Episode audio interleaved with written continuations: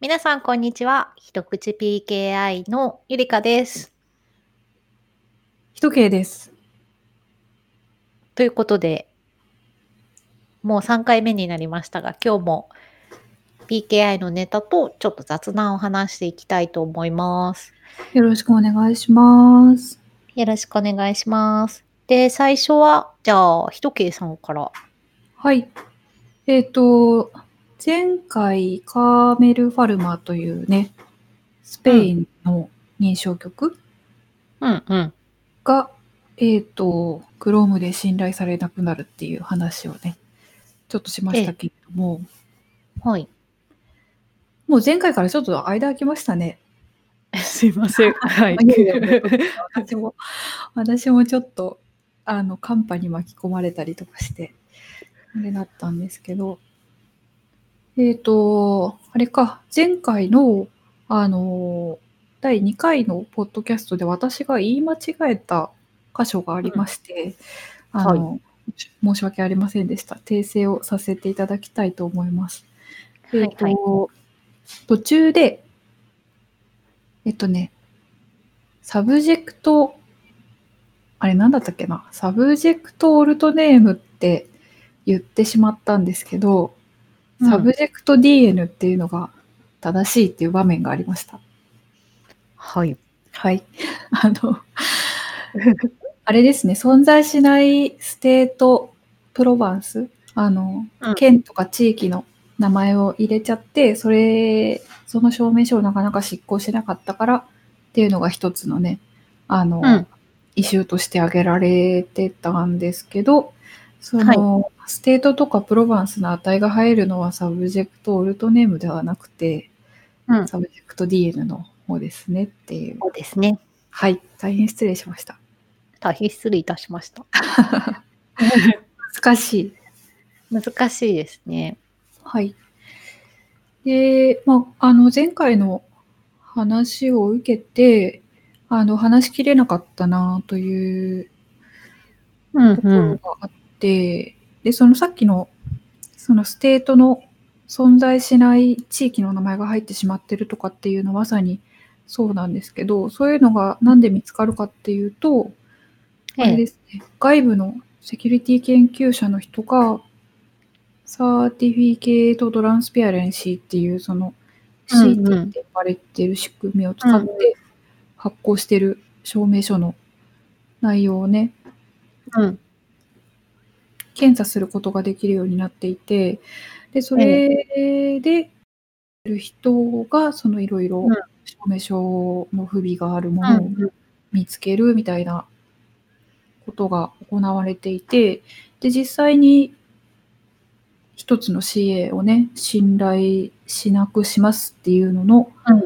えっ、と、イシューの中にそういうのがいくつも含まれてるっていう感じになってて、まあ結果としては、そのシマンテックの、シマンテックがディストラストされた時からもそうなんですけど、その certificate transparency っていう仕組みが、なんていうんですかね、非常に力を発揮しているというか、あええ、もはやなくてはならないものだという感じのうん。雰囲気をね、あの、醸しているなというのは、あの、カーネル・パルマのね、件を見ていてすごく感じましたね。そうですよね。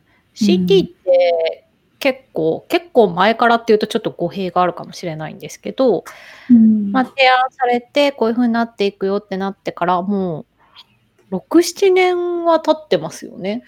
どれぐらい経ってますかねえっ、と、2010何年とか？ですよね。で、最初の出始めの頃って、まあ、それがどういうふう、どういうふうにというか、本当に役立つのか、まあ、いろんなやり方ってあると思うので、あの、CD が、こう、有力になっていくかどうかって、まあ、懐疑的な声も一部であったりしたり、うんうんまあ、いい点悪い点あるので、どういうふうになっていくのかなっていうのがあったじゃないですか。 certificate pinning とか他のものもあるし。うん。で、CT ってどういう未来になっていくのかなって当時すごい7年ぐらい前かな思っていて、うん、今回この CT が役立ちましたっていうのがこの事件の時も結構ハイライトされ今回の事件の時もハイライトされてると思うんですけどうん。ちょっと感慨深いというかうんうん。結構使われて、使われてるなっていうね、うん感じはありますよね。ありますよね。うん。2011年にデジノーターが侵害されたことをきっかけに、えー、2012年頃から、えー、IETF での議論が始まったっていうふうにウィキペディアに書いてあります。う んなるほど。だからちょうど実際にやるぞってそうですねなったのが10年くらい前かな。なかなか、うん、まあ、10年、10年経てばいろんなことがありますかね。なんか詳しい人の話聞いてみたいですね。その、そうですね。多分、プライバシーの問題とか、あとはその、CT の鍵の運用はどうやって担保してるのかとか、多分かつて謎だったところは、今も謎のままなんじゃないのかな。うん。ちょっとこの CT にまつわる議論って整理してみたいですよね。あの、我こそはという方のね、ゲスト出演をお待ちお、お待ちしております。しております。はい。まあ、前回の振り返りについてはこれぐらいかな。ゆうかさん何かありますか？で、その、そうですね、CT の話とはちょっとかけ離れちゃうんですけど、私がちょっと最近、おーって思って、これちょっと、今私がすごい詳細を持ってるわけではないんですけど、これどうなっていくのかなって、また新しい試みというか、ので、注目して見ていきたいなと思ったのが、3月の初め頃かな、?3 月の9日に Linux ファウンデーションからうん SIG ストアっていうプロジェクトが発表されたんですよ。全然知らないです。はい。で、これがですね、SIG ストアっていうのは、その、まあ、例えば、何かしらのリソースのファイルとか、バイナリとか、そういうものに対して安全に署名をうんうん可能にするためのプロジェクトなんだっていうふうに言ってるんですね。で、その、いい、まあ、言い方として、その、あの、シグストアを、まあ、どういうふうなものなのかって表するときに、うん。こう、レッツエンクリプトみたいなうん SSL の証明書が、まあ、誰でも手に入って、まあ、誰でもというか、まあ、その、手に入りやすくなって、うん。で、えっと、SSL の証明書、まあ、例えばいろんなウェブサイトとかにつけれるようになりましたっていう動きがあったと思うんですけど、これは署名のところにおけるレッツエンクリプトみたいなものになる、うんなるというか、ものだっていうふうに、こう、表されていて、おなるほどと。で、どういうことかというと、このプロジェクトの、まあ、今、できましたっていう、えープロジェクトを立ち上げましたっていう発表の段階で具体的にこういうふうになってこういうふうになってっていうのがまだあんまりあるわけじゃなさそうなんですけど、うんレッドハットとグーグルと,、うんえーとアメリカのパデュー大学とかうんが、うんまあ、メインとなって、えープロジェクトを立ち上げましたと。でえっと、まあ、最近サプライチェーンのリスクで、まあ、最近もソロリゲートというか、ソーラーウィンズ社のバイナリがまあ侵害されていてっていう事件とかってあったと思うんですけど、はい。その時にそういうバイナリをきちんと署名して検証できることによって、まあ、例えば、あの S ボムみたいなのもきちんと作ったりとか、まあ、とにかくそのバイナリが改ざんされてなくて、まあ、申請性が確認できる状態にするっていうことをもっと広めたいっていうところがまあ、根本にあるみたいなんですよね。で、今その、じゃあソフトウェアに署名つけて、で、きちんとみんなが検証できる状態にしようって思うと、まあ、まずもって、まあ、特に OSS とか、まあ、企業がちゃんとやっている場合は、まあ、署名つけてることが多いんですけども、うん、なんかあんまり署名、署名するツールがまあまあいろいろありますし、きちんと、まあ、開発者さんたちがそういうバイナリーにちゃんと署名をつけられていない、そういう、うん、まあ、作業量とかの問題でつけられていなくて、まああとは、その、作業量もさておき、その鍵をどうするかって鍵管理の問題もありますよね。うんうん、でかつ、その、鍵を配布する、その検証するために公開鍵を配布したり、あとはメッセージダイジェストを公開したりってするわけじゃないですか。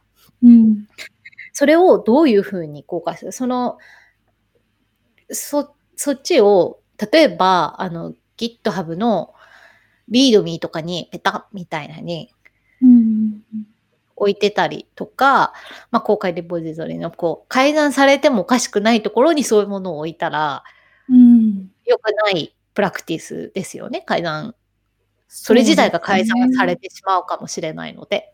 うん、なのでじゃあそういう署名がついていたからといってそういう周りの運用とかがきちんとなされていないと、まあ、正しく機能しないわけで、まあ、そういうところも含めて、まあ、全部開発者さんとかがやるっていうのはその、まあ、サプライチェーンのリスクとか改ざんのリスクって、まあ、重大だとはみんな思ってるだろうけど、うん、その運用にかかるコストと比較して、うん、ちょっとそれは手間だなみたいな感じになって今こういう状態になってるというところが問題になっているというふうにこのプロジェクトは考えていて、でそれがまあそのえっ、ー、と、プロジェクトのこうモチベーションというか、で、そういうのを解決しようと。で、これが、その、例えばオープンソースの開発が怠けてるとか、消極的だとかいうわけじゃなくて、こういうふうに誰もがこういうふうにできることができるメカニズムとか、標準化されてないとか、そういう方法がないとか、そういうことが問題なんだと。うん、そういう仕組みを、えっ、ー、と、作ろうっていうことらしいんですね。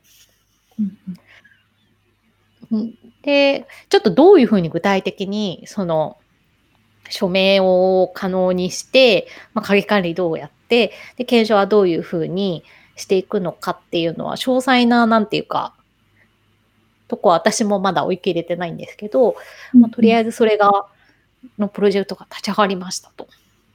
いうことなので、なんかこう、まあ、真に安全なオープンソースのサプライチェーンの実現みたいなのができるのか？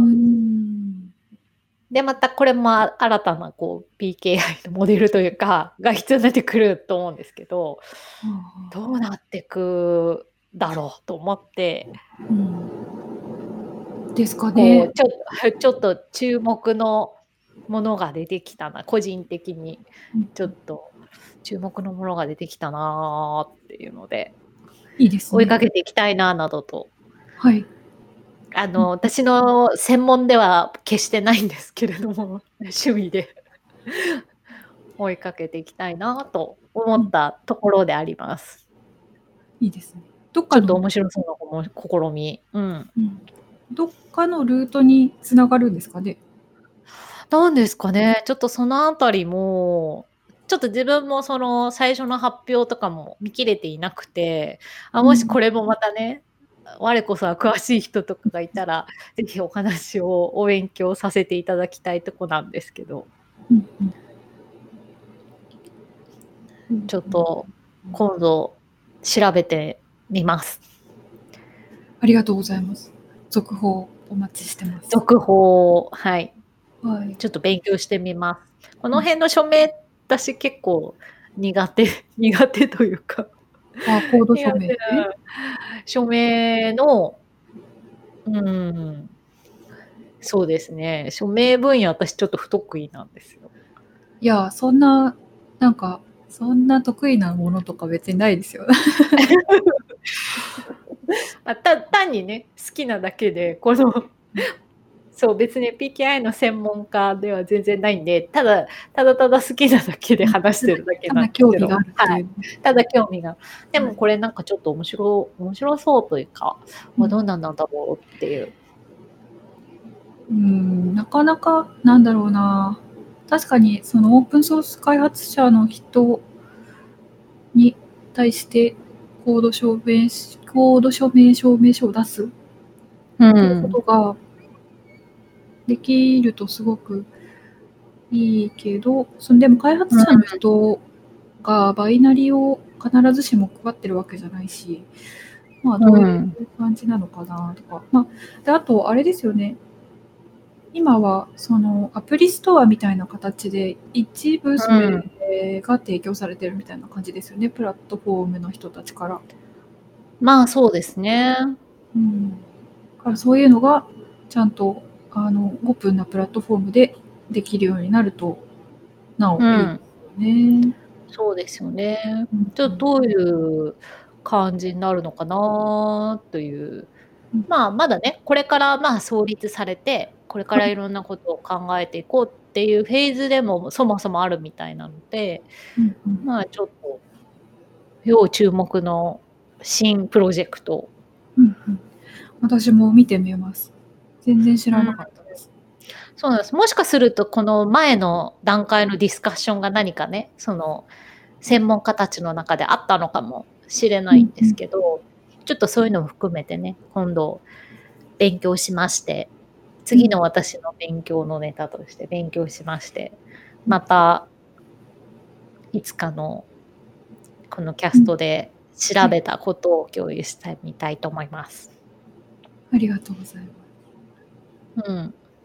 いいですね。今日めっちゃ、めっちゃ PKI の話してるじゃないですか。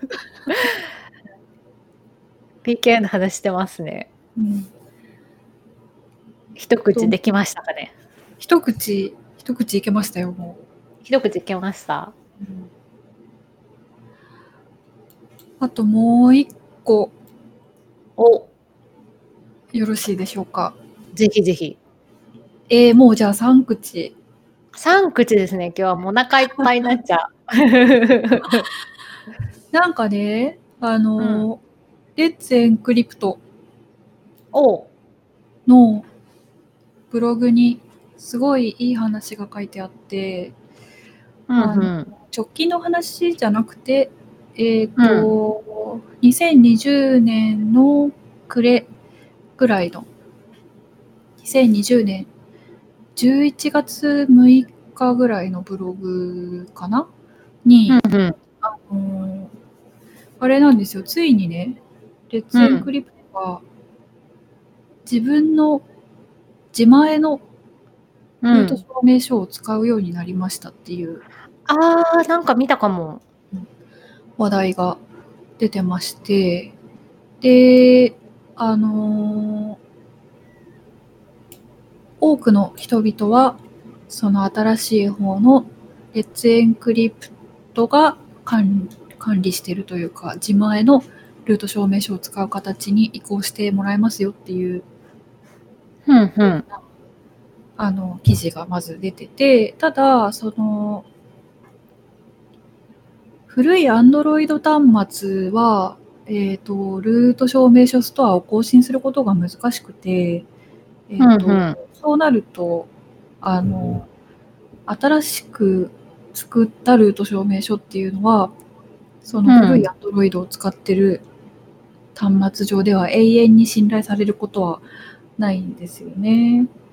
うー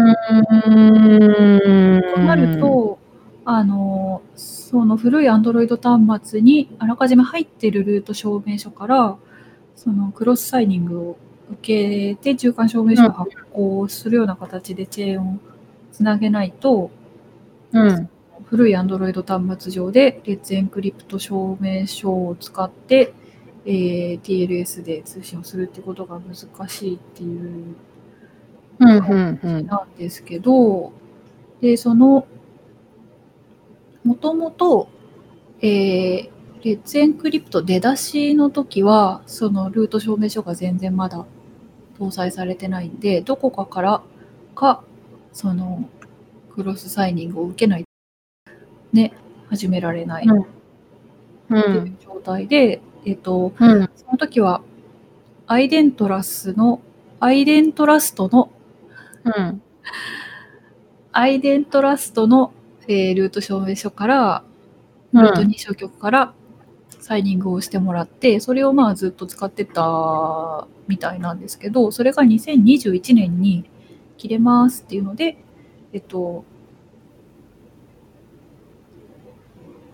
それまでには新しい方の自前のルート証明書の方に移し替えていかなきゃいけないっていうようなタイムラインだったみたいなんですけど、うん。うん。でも、まだまだその古い Android 端末が使われてるっていうことで、うん。その人たちはね、そのき最初にサインしてもらった証明書が切れちゃうと、うん。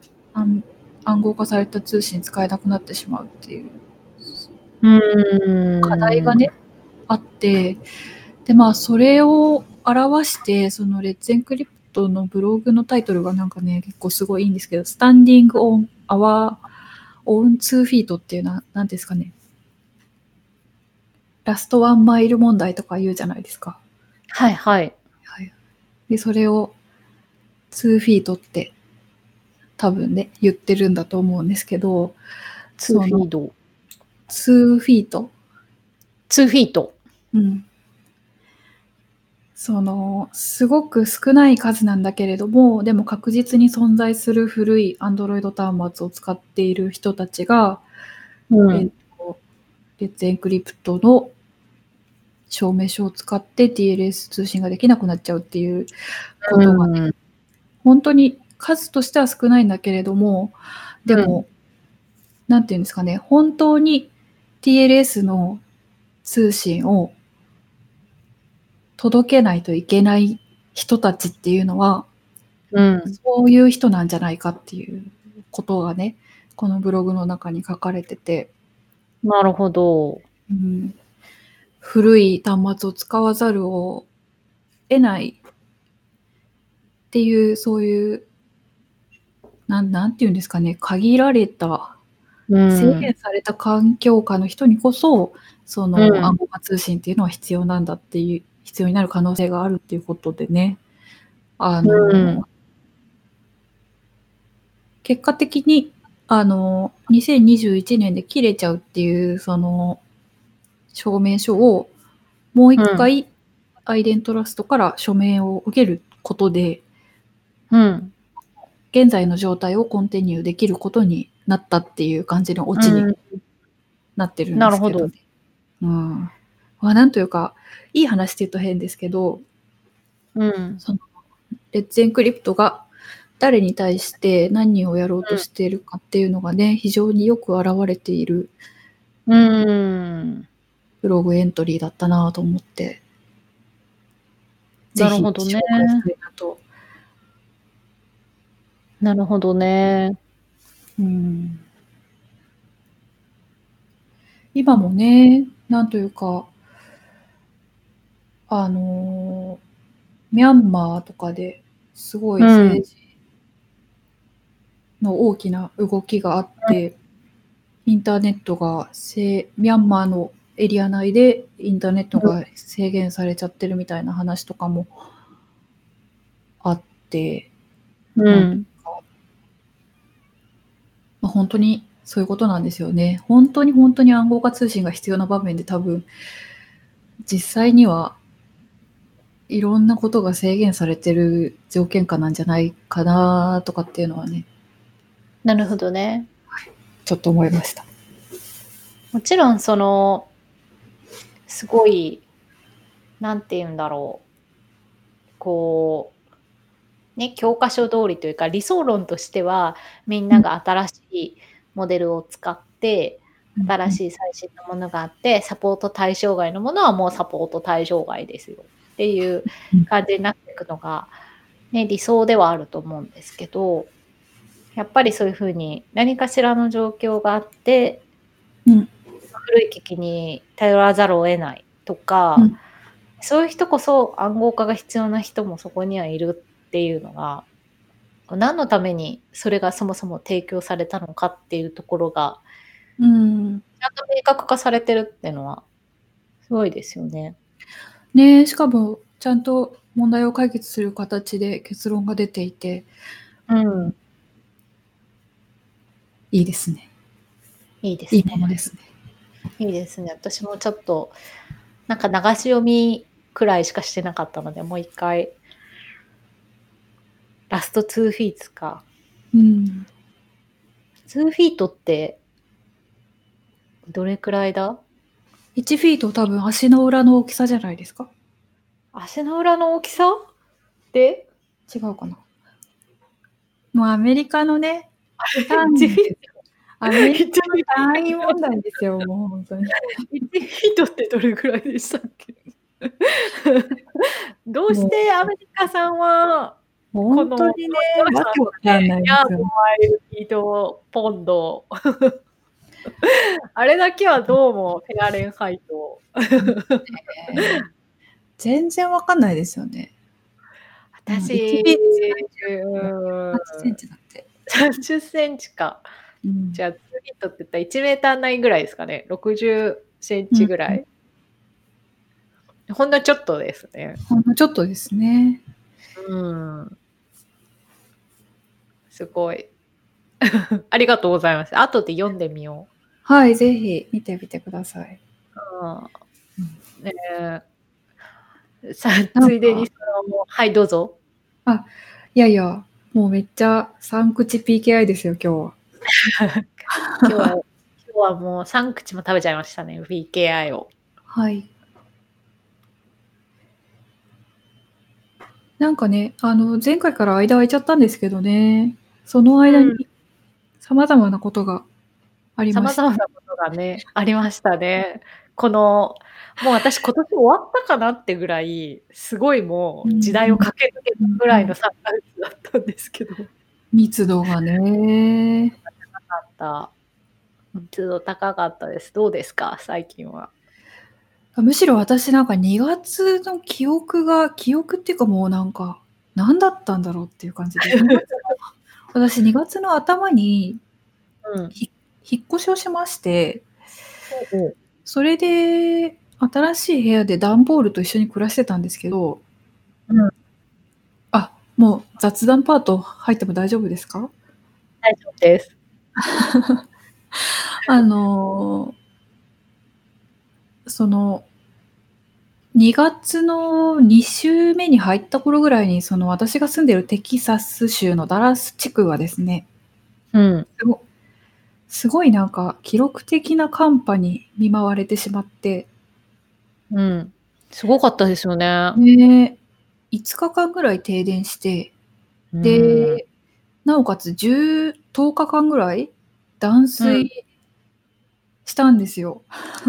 も う大変でしたよね。なんか、すごい、なんていうんですかね、すごいそれこそ本当に制限された暮らしをして本、当にね。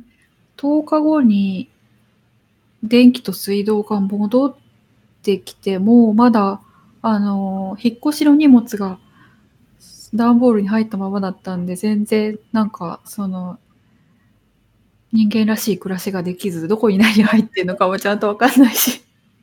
ねえ。で、ようやく昨日とかそれぐらいにあの、うん視界から段ボールを消すことに成功しました。ついにダンボールマラソンが。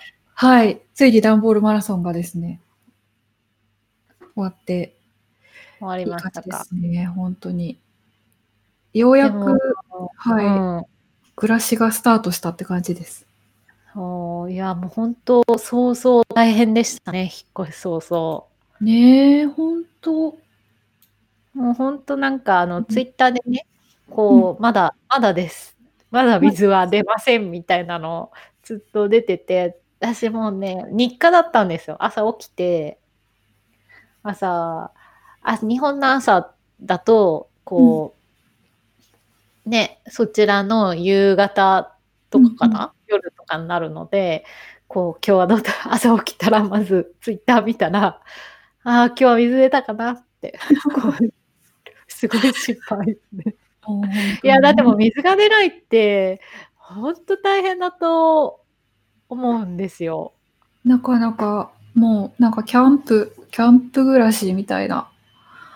ねえ。しかも、その、寒寒波だから寒くて、うん暖房も最初なんか電気もちょっと止まってましたよね。電気止まって、本当部屋の中4度とかになってました。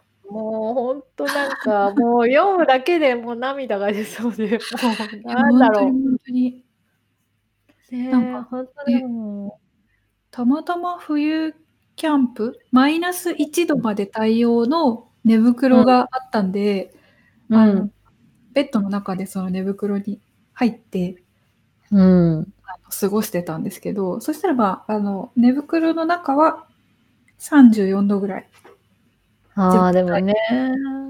うーん。それがね、たまたまほんとあってよかったですけど。いや、本当に本当にそれを外で一回も使ったことはないんですよ。ほんとたまたま思ってたんですね。キャンプに行こうと思って買ったんですけど、でもその年はなんかね、2017年だったかななんか記録的な長雨うんが続いて、もう毎日毎日レコードブレイキングとかニュースで言ってて、あその年はなんか、あの、冠水しちゃったんですよね、キャンプ場が。あ、あらら。しちゃったっていうか多分もともと遊水地みたいなところをキャンプ場にしてるんだと思うんですけど、ああ、はいはいはい。まあそういうとこ多いですよね。そう。もともと沈む、そういうことがあったら沈む予定のところが沈んだっていう。もうなんかやっぱその時景色がおかしくて、あの、マングローブってあるじゃないですか。海水とはいは淡水が混ざるところになんか、ええ、ええ。その、木が水の中から生えてるみたいな景色。はいはい。あれ、あれだったんですよね。もうなんか木の根っこが全部水に埋まっちゃって、なんて言うんでしょう。普通に地面から木が生えてる風景だったところに水が溜まっちゃうんで、なんかそのね。水面からいきなり木が生えてるみたいな。不思議ですね。うん。なんかその異常気象のスケールが大きいというか、うーん。ねえ。うんなんか、アメリカって、まあ、すごい広大だから、一括りにね、この地方のこれがとかっていうのはあれなんですけど、毎年ね、うんすごい規模のハリケーンが来たりとうか、ね、に。こっちの地方は大雪が来たりとか、うんえー、なんて言うんだろう、乾燥地区があったり、うんうん。あと山火事とかね、黄砂とか。山火事もね、うん山火事も大変。日本もこの間なんか大規模な山火事があって、ね燃えちゃってましたね。うん、そういう時に限って雨ってなかなか降らないんですよね。うんうん乾燥してね、大変だから。うん。なかなか。いや、あとは本当うん。あのー買ったけど作ってない棚が2つあるんで、じゃあダン、ダンボールマラソンの次は棚マラソンですね。はい。あと本棚を整理して、えーうんまあ一旦落ち着くかなって感じですね。おーいいですね、本棚。うん。遊びに来てもらいたいです。行きたいんですよ。私、毎年1回は必ずアメリカ出張があるタイプの人間の職をやってるんですけど、うん。あの、そのついでにアメリカの友達とか、旧、旧住みかの周りとかをこう巡ったりうんするんですけど、なかなかね、できなくて、あともう、何年だろう。え、に2、3、去年も行ってないから、丸2年行ってないことになるのかな、いつも春ぐらいにチームミーティングとして行ってたんですけど、だからね、上 そう上司も3年ぐらい会ってないのかな。2, 年2年か、2年、2年会ってないな。チームメイトと上司2年ぐらい会ってないなって感じなんですけど。2年も会わなかったら印象変わりますよね。どうなってるんだろう。みんなね、こう、会社でなんかの通話したりとかするときって、アイコンがね、顔写真のアイコンがついてたりとかするじゃないですか。うんアバターみたいな。うんもうみんなね、顔が違いすぎだと思うんですよね。実物と。実物と。違いすぎだと思うんですけど、でも来年ぐらいはいけるといいな今年はちょっとね、海外渡航はちょっと難しいかもしれないけど。うん。まあ、ワクチン次第という感じもあるし。うーん。いや、なんかね、私が今度今引っ越した部屋が、ええ、なんか面白いんですよ。あの、資料によると、1951年ええにえ？建った。1951年って70年前？そうそう。へえ。なんかね、すごいですよね。もう、すべてが歪んでるんです。すべてが浮かんでんだ。うん、でもね、住めるんですよね。すごい。うん、でもあれですよね。中身のリフォームとかちょいちょいやっぱやって、まあ、やってない？ちょいちょいやってると思うんですけど、でももう十分古くなってて、なんて言うんですかね。ところどころ隙間空いちゃいけないところに多分隙間空いてるし、歪んでね。大丈夫なんですか？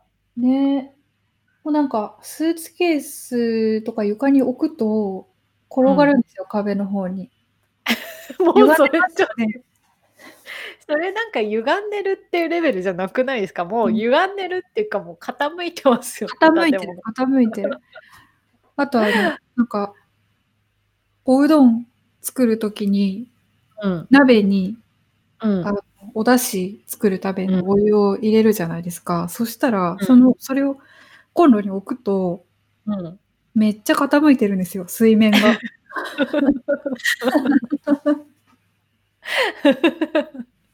それなんかもう半分崩壊してる感ありますね。うん大丈夫なんですか？地震とか、まあ、地震ない、ないと想定してるのかな？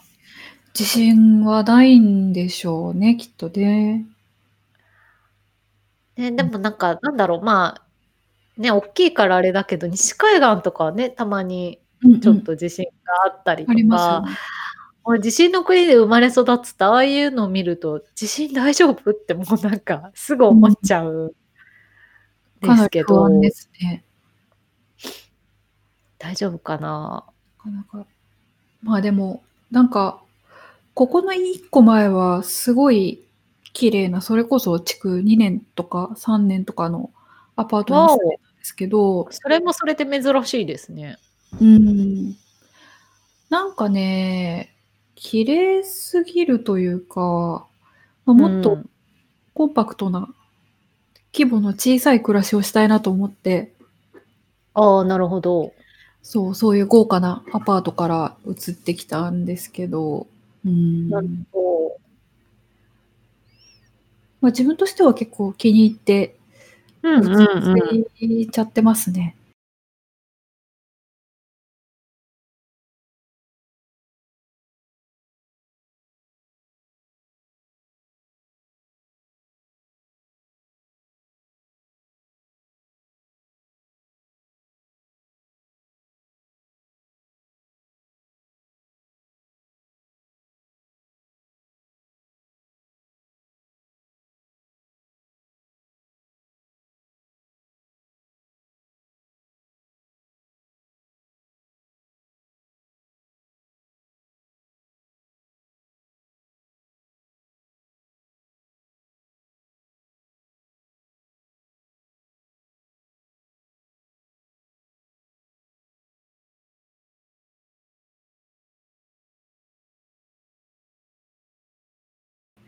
で、なんだろう、液体が溜まるところがあるから。ああ、なるほどね。あでも面白い。でもなんかこう、エキサイティングな生活ですね。そうですね。まあ、あの、ボロくて、うん。そういう家の方が落ち着くこともあるんだなと思ってね。ああ、まあ確かに。日本もね、古民家的なやつの方が、こう、落ち着くっていうのありますよね。うん。とやっぱなんかちょっと同じ価格帯の部屋に比べると広いかもしれないですね。ああ、なるほどね。まあ古い、古くて広いのを好む、うん。ね、感じもありますもんね。うんうん。うんうんうんうん。虫とかは出ないんですか？虫ね、多分出ると思うんですけど、でも今んとこ大丈夫です。なんか、古いとね、虫が、虫とネズミかな？アメリカだと。うんうん虫とネズミが心配。寝室で寝てると、あの、壁の隙間から生き物の動く音が聞こえるんで、多分ネズミ いますね。やだ。うん。なるほど。あとあの、今はもう経験値があるんで、虫ってなるほ、ど。あれですよね。あの、古いアパートは通気口かうら来ますよね、虫。そうですね。通気口。そうそうそうそうそうそなんで、あれ買いました。あの、通気口の上から貼る、えっ、と、フェルトみたいなやつ。う。ああ、はいはいはいはいはいはい。風、風はありますけど、あの、ホコリとか、うんうん。虫とかは通さないみたいなやつ。ありますよね。あれを夏が来る前に貼っとけば、うん。多分、大丈夫かなと。大丈夫。うん。あ、でもあれか、蜂が、蜂が偵察に来てる話しましたよね。ベランダにね、蜂が偵察に来てますね。そうそう、言ってましたね。軒にもう来ちゃって。やっぱ軒先はね、居心地がいいから、うん、でも、なんでそんな人の近くに巣作ろうとするんですかね。しかも家ですよ。もう、その、もう家の建物のすぐ裏に森あるのに、なんでその人間というかまあ、ね、自分を殺しに来るかもしれない生き物がいっぱい住んでる。でも殺しに来るとは思ってないかもしれないですよ。なんかこう、木の一部だと思ってるかも。ああ。でも軒先ってこう、森とかよりも、なんか、すごい居心地がいいらしいですね、蜂にとっては。雨風しのげるし、すごい高コンディションらしくて。なんで、まあ、人間が見えてるかどうかはちょっとよくわからないんですけど、なんか軒先とかってやっぱり来るじゃないですか。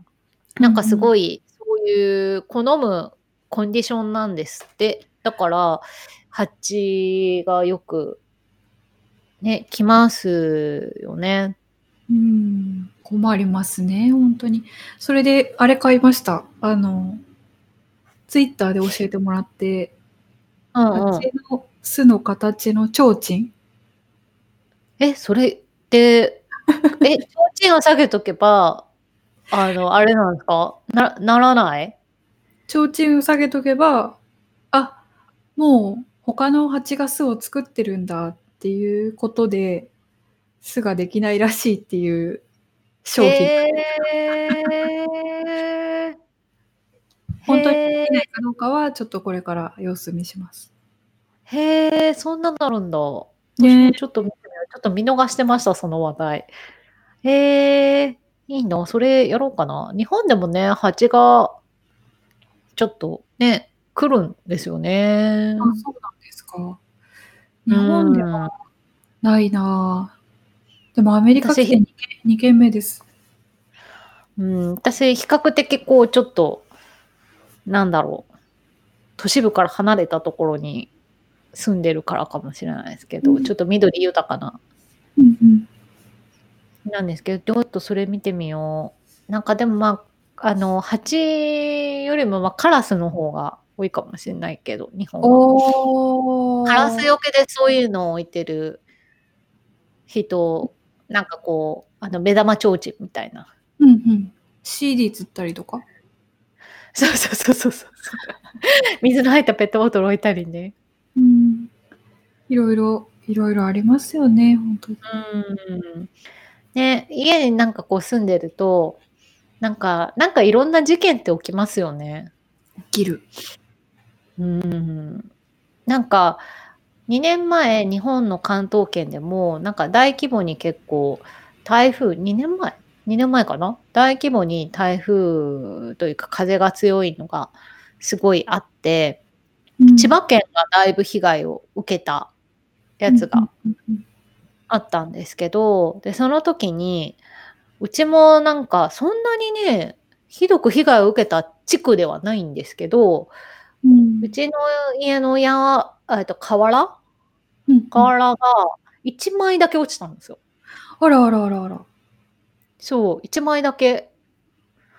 で、なんか別にね、屋根が剥がれたり、すごい大規模に被害があったっていう地区じゃないんですけど、うんうちの瓦が1枚だけ落ちて、なんで1枚だけっていうのもあれなんですけど、なんかこう危ないですね。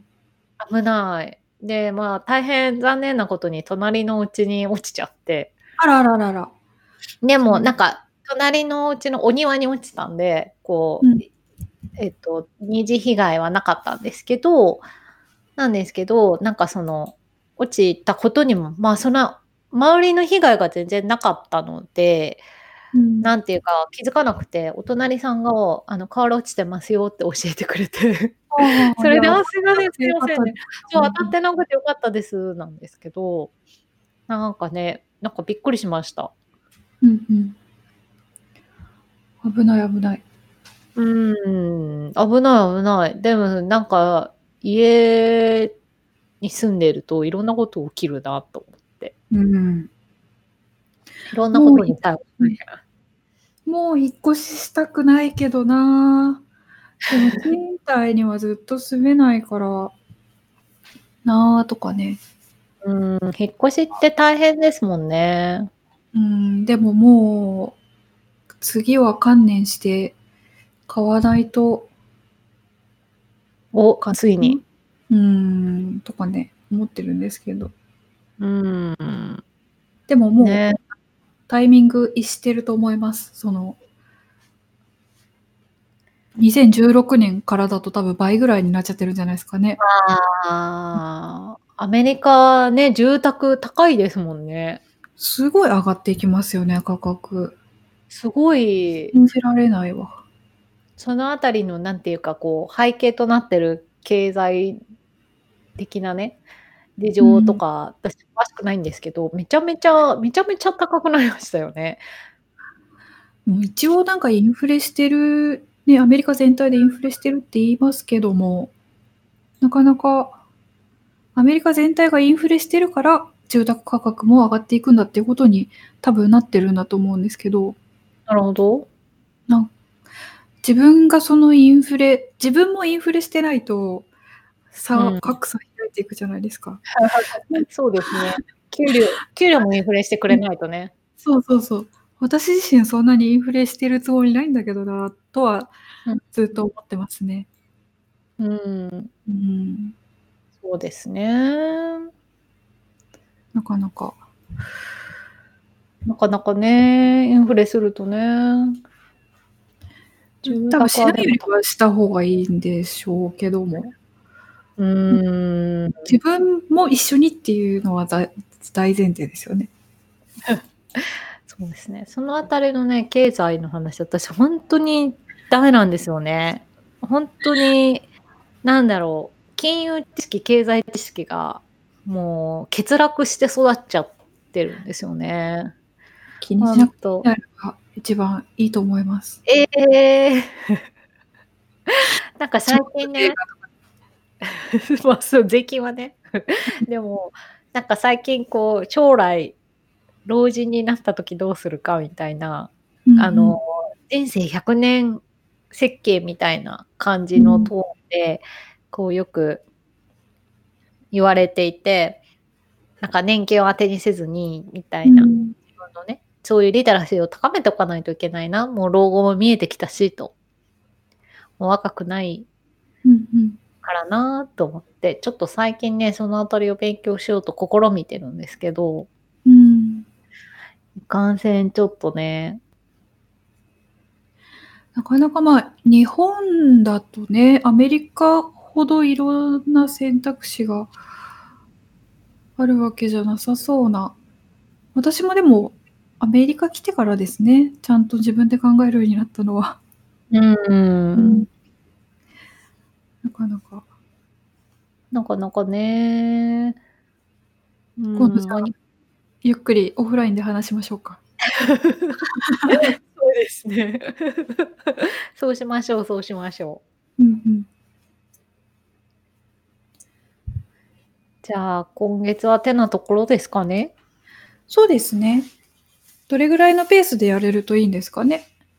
そうですね、少なくともね、1年い 1年じゃないや、1ヶ月に1回はね、うんうん。やりたいなというか、その、ま、雑談半分、PKI 半一口のポッドキャストなので、と。はいえ、なんか PKI の、なんか今日話したみたいな、ちょっとニュースで見かけて、あ、これっうん。て思うやつがあるので、そういう話を雑談としてね、うん。やりたいし、自分もそのサイクルがあるとちゃんと勉強するというか、見るので、1ヶ月に1回くらいははい、やりたいですね。やりたいですね。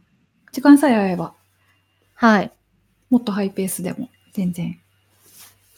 了解です。はい。じゃあ、今日はこんなところではい。また近いうちにすぐにお会いできるように。ということで、皆さん